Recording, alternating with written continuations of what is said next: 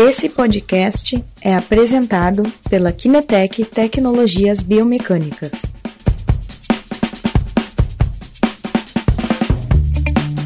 Danila, eu antecipei um pouquinho o teu currículo, mas é um currículo bem importante, então acho que tu pode apresentar aqui para os nossos ouvintes um pouquinho todo o teu trabalho e o teu currículo até então.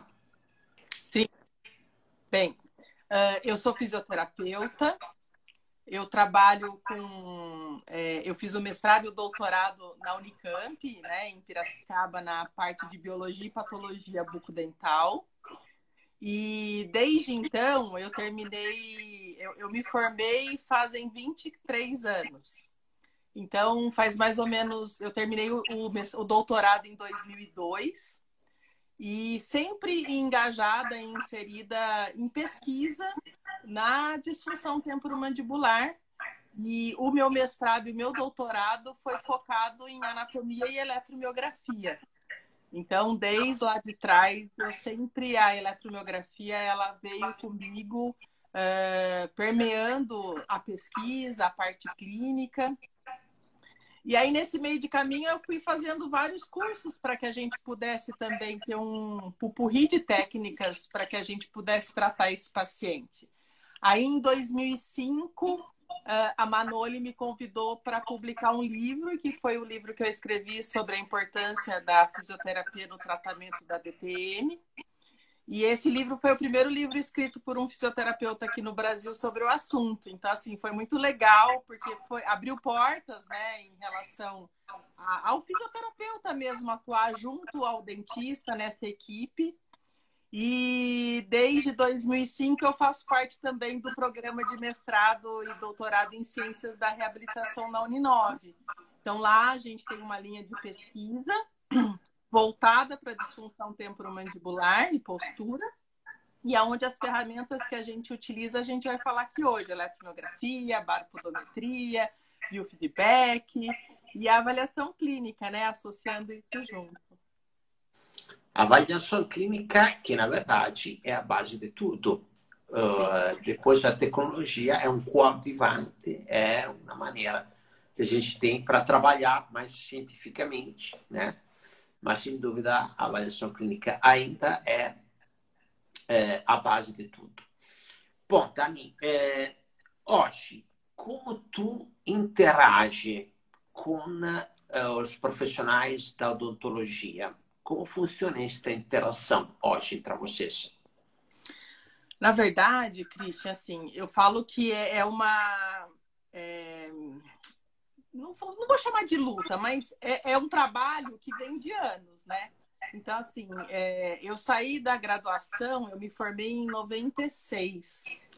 Então, desde lá, eu tive a inspiração da, da professora Débora Bevilacqua, que, que me inseriu na disfunção temporomandibular. E junto a isso, quando eu entrei na universidade de odonto, lá na Unicamp, foi muito legal porque o meu orientador é um dentista, né? O professor Falso Berzi. E um grande anatomista. Então, naquela época, ele já me inseriu, porque logo em 97 eu fui para o mestrado. Então, eu, ele me inseriu no, na grade da Odonto para eu falar um pouquinho da fisioterapia, quais são as relações. Então, ali a gente já criava um vínculo com a Odonto e fora os dentistas que também por ali passavam e fazia parte do grupo. A gente tinha um grupo muito grande lá, que era o NED, o Núcleo de Estudos da Dor, onde tinha fisioterapeuta, dentista, psicólogo, fonoaudiólogo, é, neurologista, otorrino, psiquiatra e, outro, e várias áreas da odontologia. Então, ali a gente já começou a criar um vínculo desde a avaliação até o tratamento junto com o paciente, e aí isso foi pulverizando. Então, lá em Piracicaba, na época, né, eh, a, na ABO eu participava junto com os dentistas lá de, de um grupo clínico é, de discussão de casos. Então, eu acho que a hora que um começa a ver que existe essa interação, vai passando para o outro e vai olhando o quanto isso é rico em relação ao trabalho. E aí, é, quando eu comecei a dar curso, que foi em 2000, uh, já comecei com essa interação. Então, mostrando que a fisioterapia e a odonto têm que andar juntos, né? E não é só no tratamento, tem que andar desde a avaliação. Porque se a gente faz a avaliação em conjunto e a gente. E assim, eu aprendi muito dentro da Universidade de Odonto e ainda aprendo com todos os meus colegas dentistas porque são termos, são técnicas que vão se aperfeiçoando e é importante que a gente saiba qual é o seu objetivo, né? Você, dentista, o paciente está aqui hoje, qual é o seu objetivo? É X, o meu também. Então, o que, que eu faço e você faz para a gente caminhar no mesmo sentido? Então, isso, assim, a gente vem caminhando há muito tempo nessa, nessa direção junto, e eu vejo que do, de, de 2000 17 para cá, isso tem ficado muito mais forte nessa relação, né? Tem muitos dentistas que procuram fisioterapeuta e falam, Dani, eu preciso de um fisioterapeuta em Porto Alegre, por exemplo. Uhum. Ah, eu quero um fisioterapeuta em Campo Grande.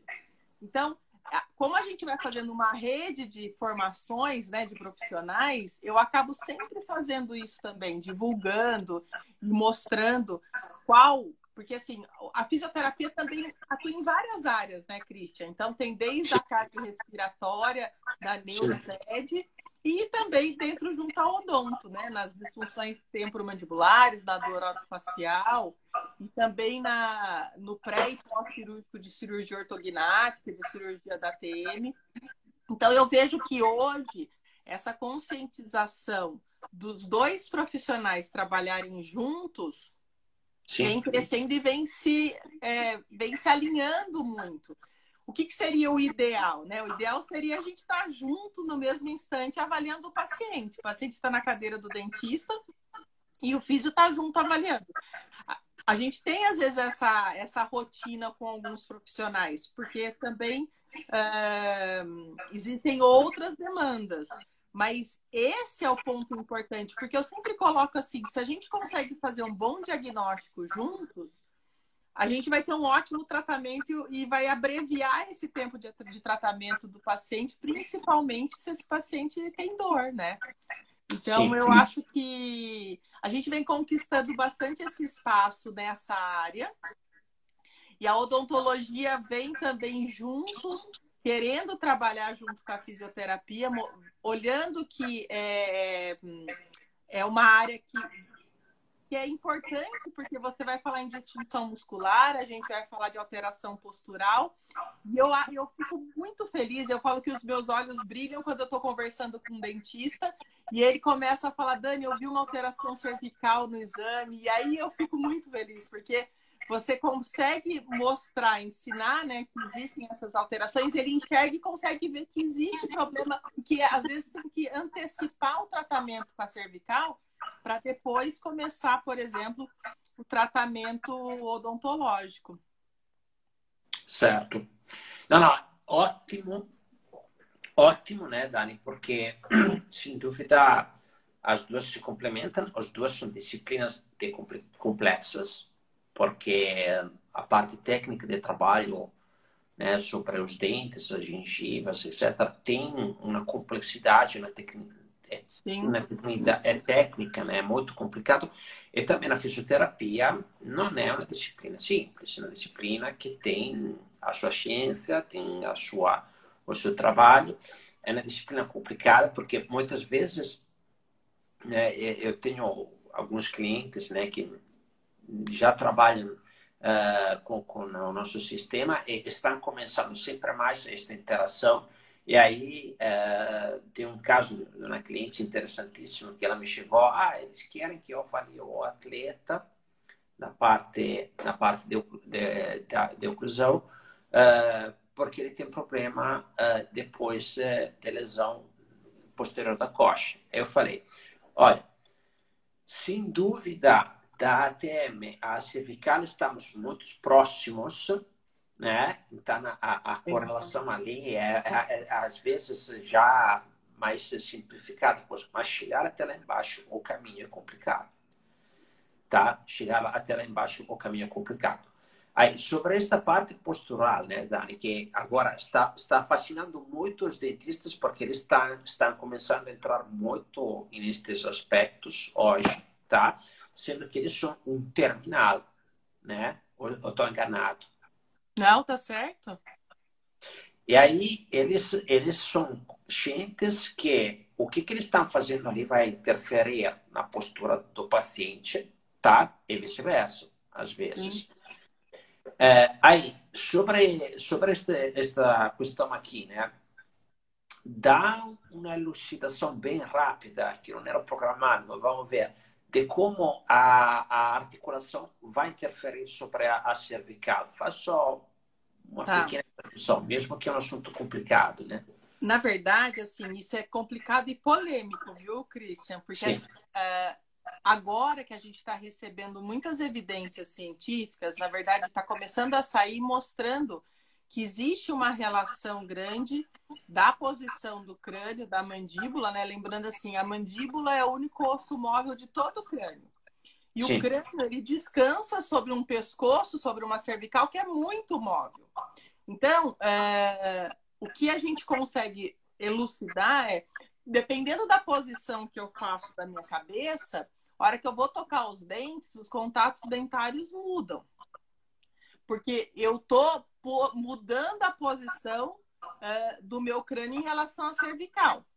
Tem um artigo que saiu agora, faz pouco tempo, é, que ele mostra por imagem a, ele pega pacientes que apresentam disfunção temporomandibular e pacientes que não apresentam disfunção temporomandibular.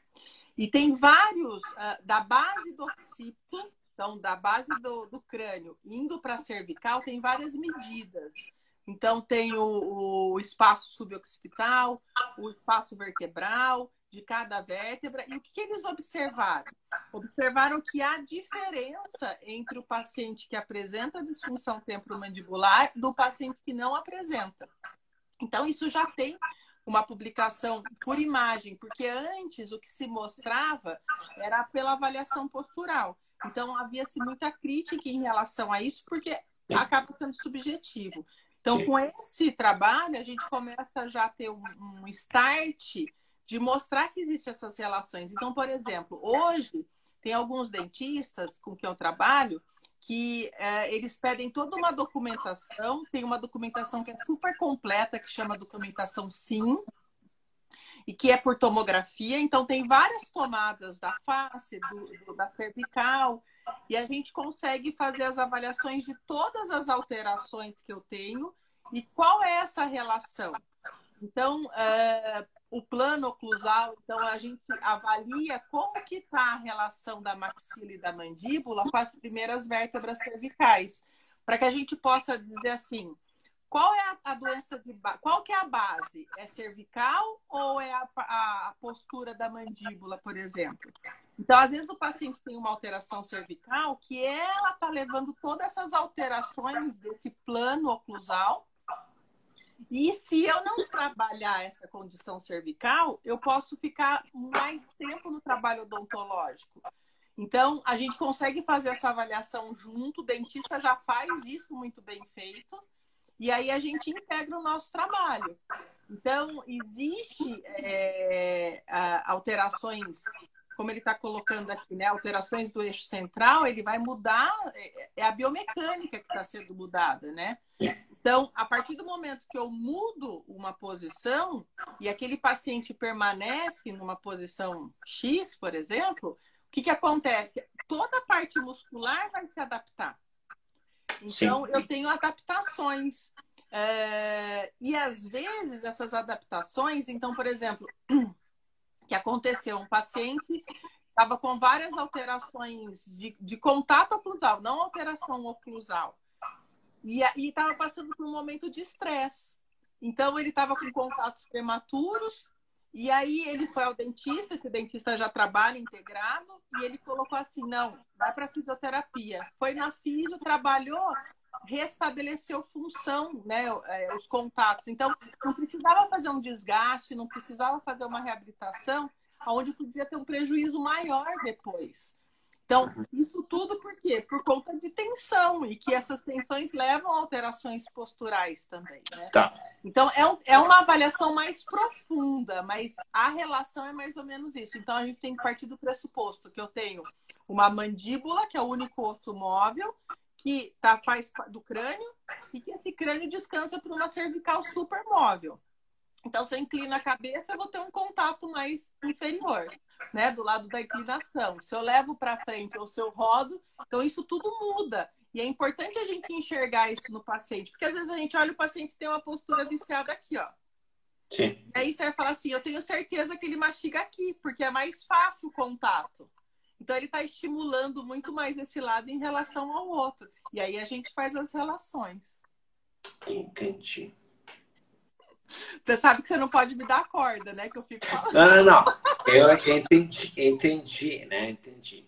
A coisa, assim, é importante ter uma visão dos dois lados, porque um interfere. Eu estava achando que a parte dentária interferia muito mais na cervical que, que vice-versa. Não, mas pode, sabia? Isso, é, às vezes o paciente ele pode ter algumas alterações dentárias Sim. em que a adaptação por exemplo, ele tem um contato prematuro uh, de um lado, de um determinado elemento dentário. Isso vai fazer com que, às vezes, ele se adapte à postura para poder comer, para poder mastigar, para poder falar, para ter conforto. Ele busca uma posição de conforto da mandíbula e que isso vai levar ele, às vezes, fazer uma rotação, inclinação da cabeça. Então, é uma via de mão dupla. Sim. E é importante, porque às vezes o paciente chega para a gente, Christian, é, com uma somatória, né? Ele não Sim. chega. Ah, ó, ontem eu comecei a tocar, por exemplo, é, num dente. Não, difícil isso, né? É bem difícil. Uhum. Sim, sim. Entendi muito bem. O, o, o Otávio aqui que está comentando que tem o, o, professor Tanganelli aqui, né? Obrigado, Otávio. Obrigado, professor Tanganelli, para participar.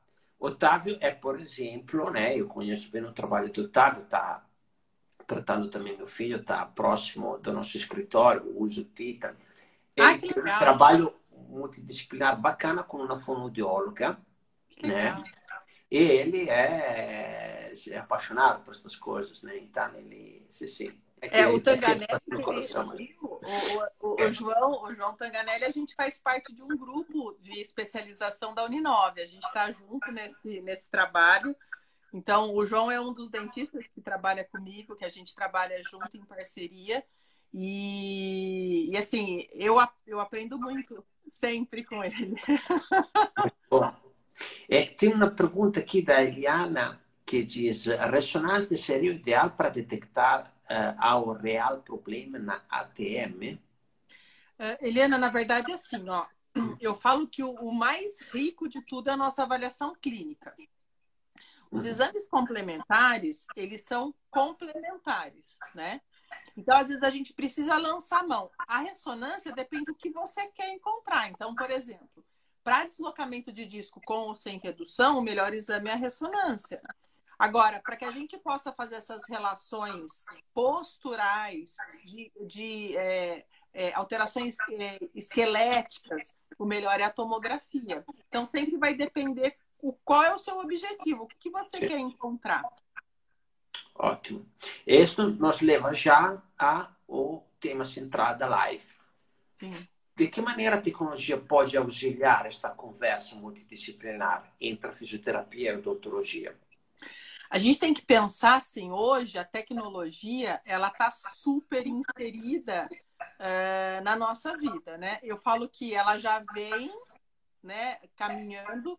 Eu brinco que o eletromiógrafo, Christian, que eu usei no meu mestrado, ele virou, ele está no museu da, Unino, da Unicamp. então, assim, as coisas vão evoluindo, né? A gente, a gente, tinha que é, enterrar 12 hastes de ferro uh, para que a gente pudesse fazer o, o, fio terra e da gaiola de Faraday para que não tivesse interferência. E hoje a gente tem o wireless, né? Então, assim, o que, que tu achou a primeira, vez, a primeira vez que tu viu o Titan, que não foi muito tempo atrás, quando né, a coleta assim rápida, o relatório tudo bonitinho, que mudança não, foi aquela quando tu não, viu? Eu falei assim, eu tô no futuro, não é? Porque assim, são, co são coisas que uh, é importante a gente aprender, eu falo assim, o beabá, para que a gente dê valor do que chega hoje, né? Porque você Sim. sabe que é um trabalho, é um esforço gigante, né? Sim. E, e, e assim, a Odonto ela vem crescendo muito na parte de tecnologia, desde o escaneamento, que hoje nos ajuda muito a estar tá enxergando isso junto com o dentista, o dentista te mostrar, olha, olha como que é o modelo desse paciente. Sim, é extraordinário, o escaneamento né? eu acho extraordinário. Né? Escaneamento. Uh, uh, junto também, eu falo assim, que a, a ficha de avaliação, uh, o, a gente ter ela, ela digitalizada, onde eu encaminho ou eu abro um sistema que eu, o dentista me manda, eu já tenho todo o relatório do dentista para que eu possa dar andamento e mesmo a, a, a, minha ficha de avaliação, o meu relatório, se cruzarem, né? A gente consegue fazer esse cruzamento. E os questionários que a gente usa em pesquisa, porque eu não consigo ser uma clínica pura e uma cientista pura. Eu, eu, eu sou muito eclética em relação a isso. Eu acho que uma coisa casa com a outra. Sim. Então, quando a gente tem é, o nosso princípio, né, que é a nossa avaliação clínica e, os, e, as imagens digitalizadas, onde eu posso mandar e ver, né? Então, por exemplo, esse método SIM, essa técnica de exames, que é um, é um protocolo, uh, esse protocolo, o dentista me manda, eu avalio, e aí a gente hoje marca uma reunião por tele, que nem a gente fazendo aqui, né? E a gente discute o paciente. É, em outros momentos a gente estava com ele lá no, no filme e aí a gente tinha que estar tá junto ou mandar por SEDEX, enfim, ou estar tá junto no consultório para estar tá analisando. Então, nesse sentido, eu acho que vem é, nos aproxima ainda mais. E aí, Sim. quando a gente fala na eletromiografia, por exemplo, né?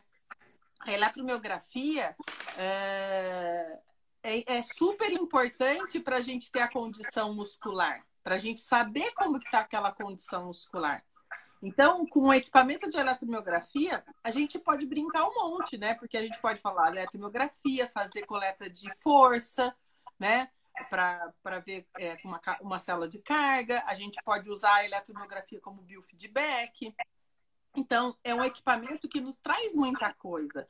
E aí o Titan que você nos, me apresentou, é, ele já traz algo além de tudo isso, porque já tem algo que, é, que já tem os, os, percentuais, né? Que já estão mastigados ali, que eu não preciso ir para o MATLAB calcular, e que eu já tenho esses dados com o paciente. Mas é importante que o dentista saiba da onde vem aquilo também, né? Para ele poder interpretar. Eu falo que a interpretação ela é muito importante, mas aí atrás da interpretação tem como realizar o exame, né, Christian? Porque assim, se eu coloco o eletrodo no lugar errado, eu vou ter uma, uma notícia errada. Sim. E aí eu vou estar fazendo uma avaliação errada. Eu já tive isso há um bons anos atrás, mais de 10 anos atrás. Eu lembro de um paciente que eu recebi e o paciente, ele veio com um diagnóstico que não batia com a minha clínica, o diagnóstico da eletromiografia, né? Na verdade, um laudo da eletromiografia, não um diagnóstico. E aí, quando eu um, olhei, eu falei, mas está estranho. E aí, depois, eu fui ver que a, a pessoa que tinha feito, ela colocou ele todo em lugar errado. Então, assim, aonde eu estava querendo avaliar temporal, uma massétere de gástrico, estava perto de orbicular da boca, não estava em ponto certo. Então, pensa assim, eu, porque eu tinha o conhecimento, eu desconfiei. Sim. Agora, isso é super importante, a gente ter como fazer né, o exame. Sim. Porque quem está executando precisa executar uhum. legal. Então, o treinamento ele é muito importante. E aí vem a interpretação. Sabe, Dani, agora tu me colocou uma coisa interessante, né? Por exemplo, ok, aqui nós trabalhamos com quatro eletrodos, colocamos a, a, o rostinho, né? É, é, fácil, bastante de se lembrar, mas quando a eletromiografia, por exemplo, da marcha, que eventualmente tem oito eletrodos, é, é mais complexa também, os músculos são, são um maiores também, né? É, colocar nos músculos às vezes um pouco mais complicado, né? Aí, às vezes, acontece que chega um relatório para nós muito estranho, muito estranho, com curvas assim. Aí tu olha um pouquinho, só um pouquinho. Não, esse daqui é a curva do gastrocnêmio matando o tibial. Sim! E o tibial está no gastrocnêmio. Aí tiveram invertido os eletrodos. Este é o erro mais comum que acontece. É o erro assim, sempre acontece.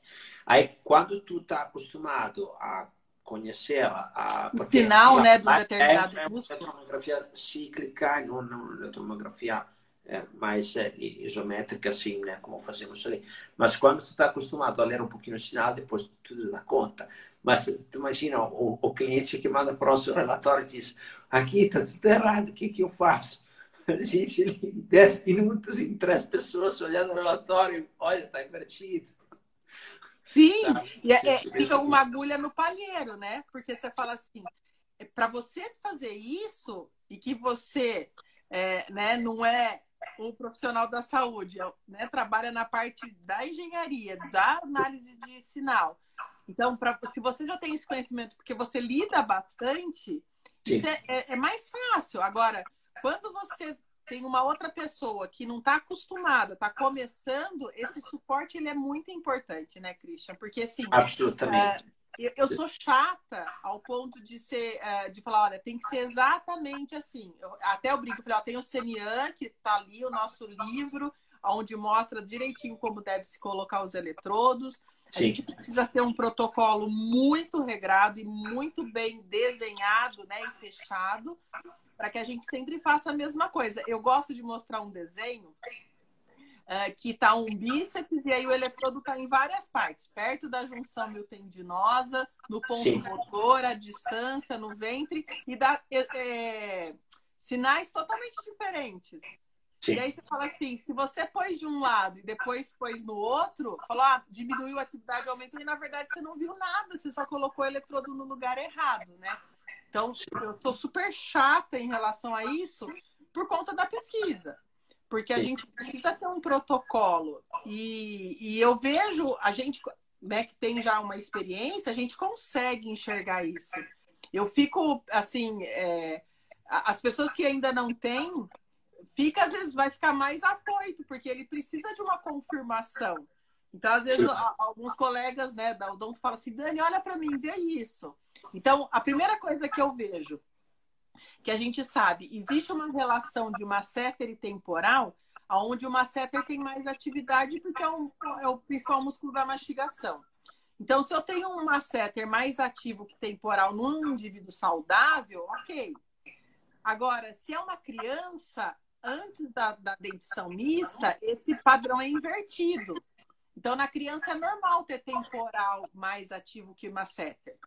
E aí, quando você olha no adulto esse padrão invertido, e foi feito tudo direitinho, a gente sabe que esse paciente tem dor de cabeça, que esse paciente tem outras alterações que é importante, né? E que às vezes a gente faz a leitura na eletromiografia. Eu não vi o paciente ainda, mas pelo sinal eu consigo fazer uma releitura que na hora que o paciente chega, eu já fiz. Né? Então, até às vezes alguns colegas mandam o exame e eu falo assim: ó, esse paciente tem isso, isso, isso, isso, isso. Nossa, mas você, você, você viu o paciente? Não, na verdade é porque a gente já tem uma, um, uma bagagem em relação a estudo né, e, prática, então a gente consegue fazer isso. Sim. Mas é, não, eu falo assim, não é fácil, mas não é impossível, certo? Aqui tô... Não, não, é, é quando te acostuma a ler os dados, aí tu cria uma inteligência de leitura de dados, né? Sim. E, e aí tu consegue, pelos dados, entender coisas rápido. Eu estou praticamente acostumado só a ver os dados e não muito a parte clínica. É, então, em geral, eu tenho, eu tenho aquela visão de dados ali, né? porque não sou clínico, passar a visão de dados para mim é muito claro. Né? É, tenho um exemplo bacana de análise de dados de marcha do, do Davis, um dos pais da análise de marcha instrumentada.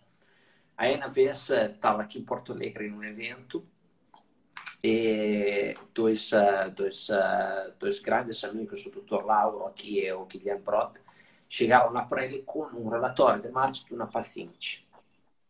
Ele não viu o vídeo, não viu nada. Eles deram lá e falaram: estamos em dificuldade de entender aqui. Ele pegou e falou assim: não tinha peso, não tinha nada. É? Mulher ca ca caucásica, sobrepeso 15 quilos, com déficit motor no joelho, para, para, para, ela tem artrose, tem. Aí, nossa, assim, mas a ficha clínica não viu nada desse daqui, como é que sabe que é uma mulher caucásica, 15 quilos sobrepeso, blá, blá, blá, blá, blá. Ah, porque depois ele explicou, a curva aqui é assim, entendeu? É ali, é mais ou menos um 4 mil análises de marcha que ele viu. É. Tá? Isso é, é experiência, é, isso, né? né? Sim.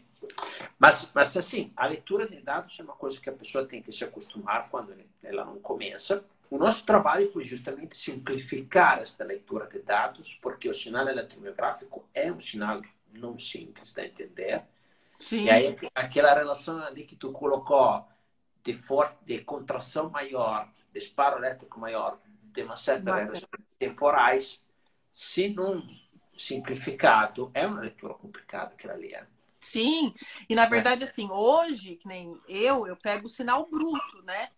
E a gente é, tem dois trabalhos legais que o meu grupo fez no laboratório, que saiu na Journal Rehabilitation.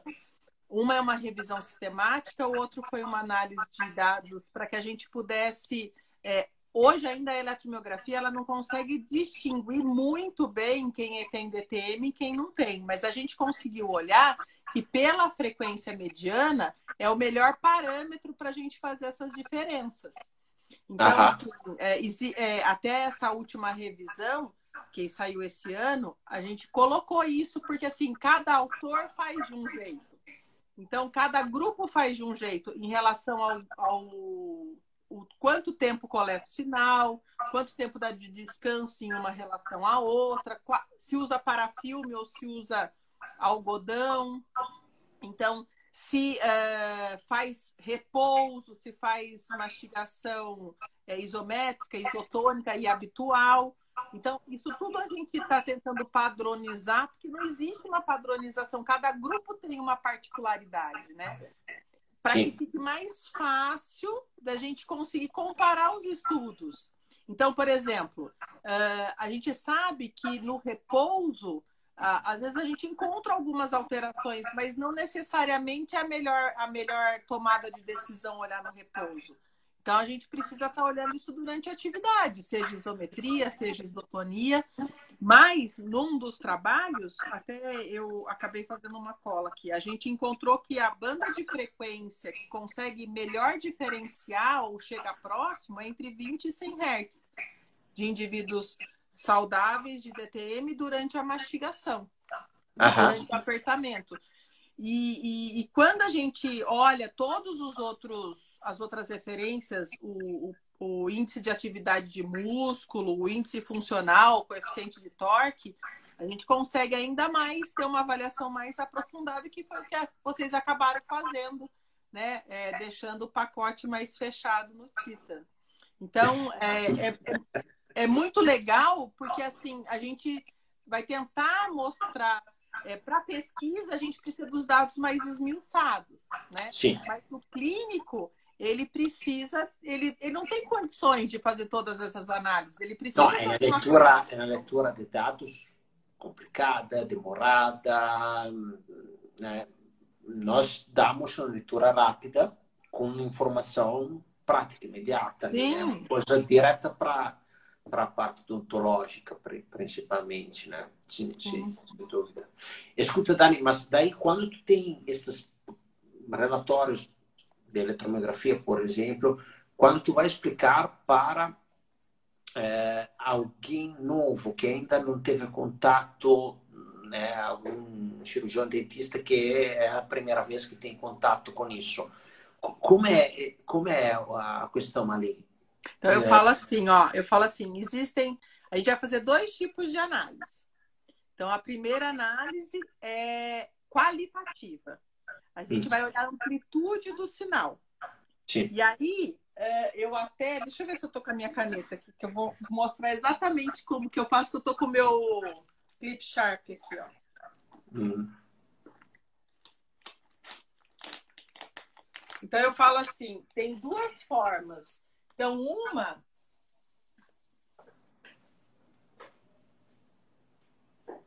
Aqui dá para ver?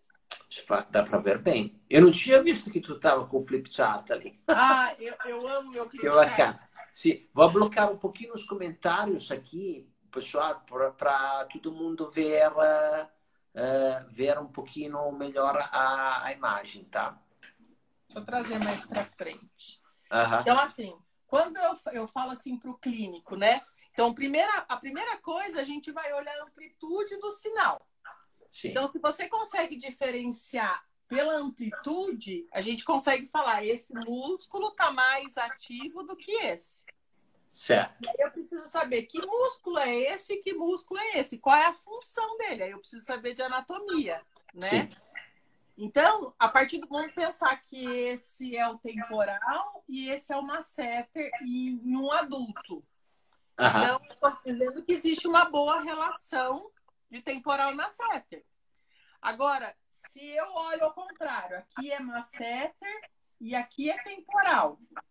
Eu já digo que esse paciente tem apertamento, que ele é um bruxista, que ele tem cefaleia. Por quê? Porque ele está fazendo muito uso do músculo temporal e isso está fazendo com que ele tenha fadiga, porque a gente tem que lembrar que o temporal é um músculo delicado, de fadiga rápida, e o masseter é um músculo de fadiga resistente. Sim. Então, esse é o primeiro, é o primeiro beabá. É assim, assim que eu falo. Eu falo assim, é, eu falo para os meus alunos, eu vi que tem uma aluna Mari de medicina aqui, que é minha aluna, então, de primeiro semestre. Então, assim, é, é a, primeira, a, a primeira fala, a avaliação qualitativa. A segunda fase é a gente olhar o valor da RMS. Então, se eu não tenho Titan, que me dá o POC, que me dá outros valores, eu vou olhar o valor da RMS. Então, o que, eu vou olhar root mean square? Eu vou olhar qual é esse valor, e aí eu vou falar em números. Então, vamos supor, se aqui está dizendo que é 30 microvolts, e aqui está dizendo que é 130 microvolts, eu sei que por número, esse é mais do que esse. Então, eu tenho mais atividade.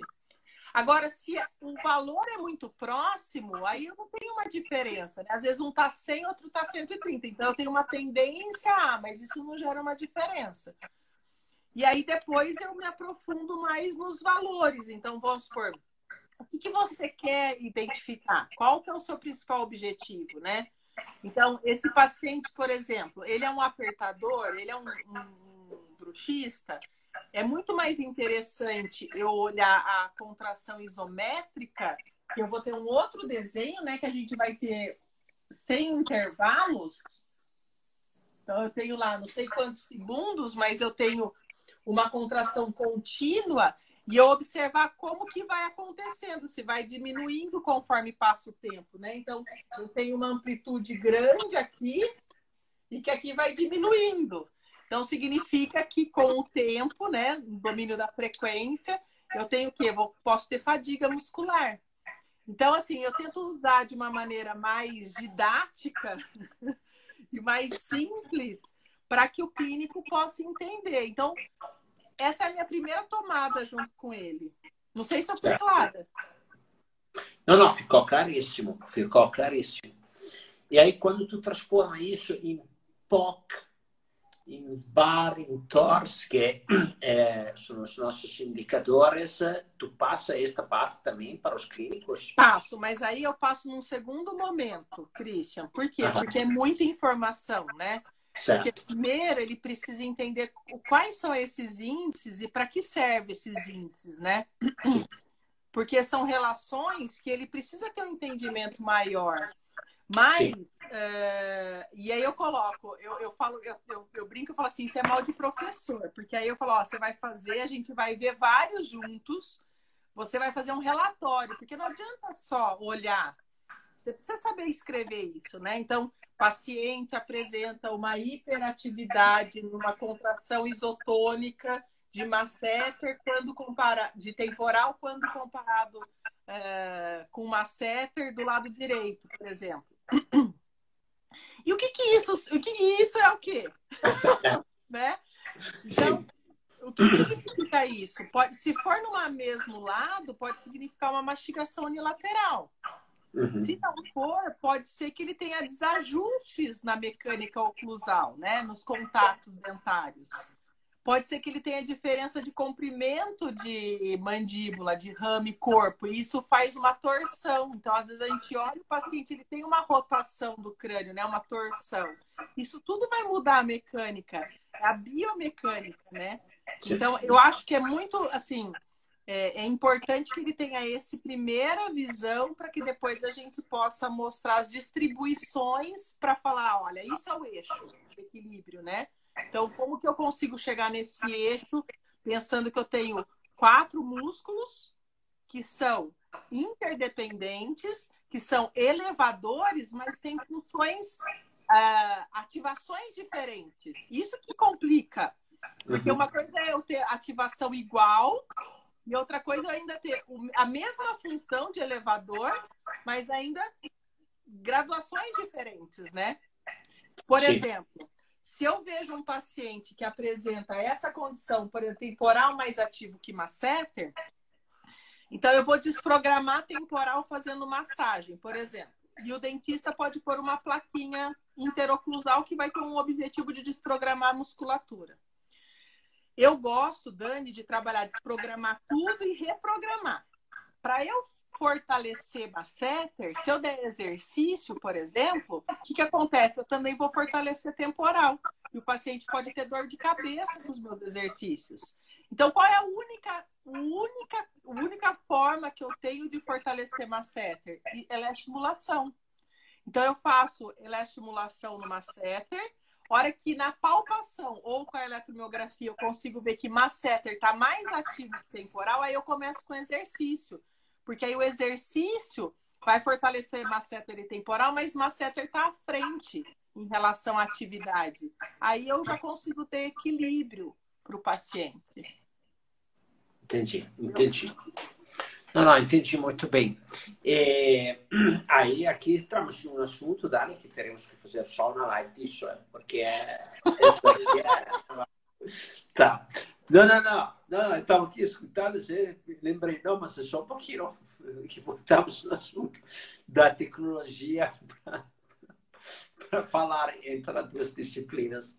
ok? A gente já estava mergulhando na parte, na parte, ok. Mas fora ali, esta questão ali da, da eletromiografia, que é um pouquinho né, o, o que, que eu trato, o que, que eu vendo, é o que, que tu está trabalhando muito com pesquisa também. Mas, em geral, a tecnologia está aproximando estes dois mundos, né? E aí eu uh, queria te perguntar, qual é uma boa sugestão para tanto um fisioterapeuta quanto um cirurgião dentista que estão querendo ter este começo de se aproximar a ter uma parceria, qual, qual é um bom, uma maneira de se aproximar entre, entre as, estas disciplinas que ainda não começou? Tá, na verdade, assim, eu acho que em ambos os lados, principalmente o fisioterapeuta, ele precisa ter um pouco mais de conhecimento na área né? Porque você começar a trabalhar nessa área e você não entender o que é uma oclusão, é, quais, é, como que funciona a biomecânica da articulação temporomandibular e da cervical, fica mais difícil quando o fisioterapeuta é mais generalista. Ele tem que ser generalista porque a gente faz avaliação da cabeça até os pés, a gente precisa avaliar tudo. Mas eu preciso ter um conhecimento dessa região. Né? Então, hoje, por exemplo, é, tenho, eu, eu, dou a formação nesse sentido para os fisioterapeutas e às vezes os dentistas acabam vindo também nos cursos, eu e a Itana, para que a gente consiga ter, mostrar essa visão mais global.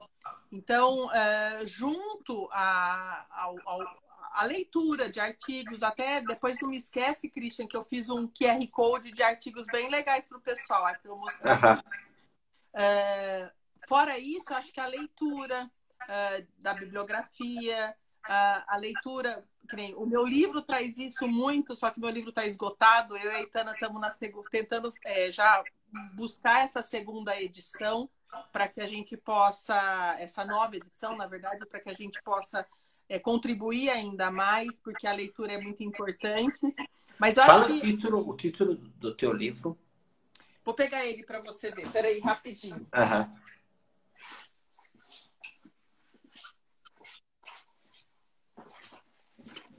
É esse aqui, ó, abordagem interdisciplinar das disfunções temporomandibulares. Fantástico. Então ele tem um capítulo só de eletromiografia aqui. Uhum. É, então ele tem o capítulo do dentista, ele tem o capítulo uh, da fono, ele fala da avaliação. Mas eu sempre brinco, toda vez que sai um livro, ele já tem as suas desatualizações. Então a gente acaba indo atualizando com artigo científico, uh, com, uh, com, com técnicas que a gente vai aprimorando, né? Então a intenção, por exemplo, eu acho que uh, de formação de curso, dos cursos voltados para o fisioterapeuta nessa área. A gente tem vários, dentre eles o Biasoto Spinato, que é o meu junto com a Itana, que a gente aborda bastante isso. Então, é, e, e, e, e, o complemento, né? Assim, eu gosto muito de. Eu sou uma pessoa muito acessível, aonde as pessoas me buscam no Instagram, no, mesmo as que me conhecem, tirando dúvidas. Então, eu tento ajudar nesse sentido com o que, o que eu posso, porque eu falo assim: eu, eu falo que a minha missão é ensinar. Eu brinco uhum. que eu não consigo deixar de ser fisioterapeuta, pesquisadora e professora. É algo uhum. que está junto e a gente acaba fazendo isso porque a gente quer mais pessoas é, envolvidas nessa área e podendo ajudar o paciente, né? Sim, sim, ótimo. É, o Otávio aqui né, está colocando uma coisa, é, Dani. É, seria ótimo explicar mais o módulo de mastigação do Titan em uma próxima live. E, eventualmente, Otávio, um pouquinho mais para frente, faremos de novo a retomada sobre a mastigação e seria interessante ver também a Dani, porque, por exemplo, no treinamento que fizemos junto, né, é, é, a, fizemos primeiro um teste de oclusão com o Titan e depois uh, uh, era uma cobaia que estávamos testando aí saiu fora. Mas ela tem tem uh, tem cefaleias assim aí a Dani falou ah mas seria interessante então ver também como ela mastiga. Tá vamos fazer o protocolo da mastigação. Ela não sabia que tinha o protocolo da mastigação também né? É. Só que agora, o protocolo da mastigação, deixa eu te falar, Otávio, a gente está pensando, né, que a gente tinha falado um pouquinho vai ter uma atualização bem interessante, vai ter uma coisa a mais, tá? Uma leitura a mais do que, que temos já ali, que, que vai agregar vai agregar valor, principalmente pensando naquela naquele gráfico que mostrou a Dani lá, que era um gráfico né, que apresentava eventualmente uma mastigação e ali nós teremos uh, uma atualização um pouco mais para frente, bem interessante para ter uma leitura diferenciada da mastigação.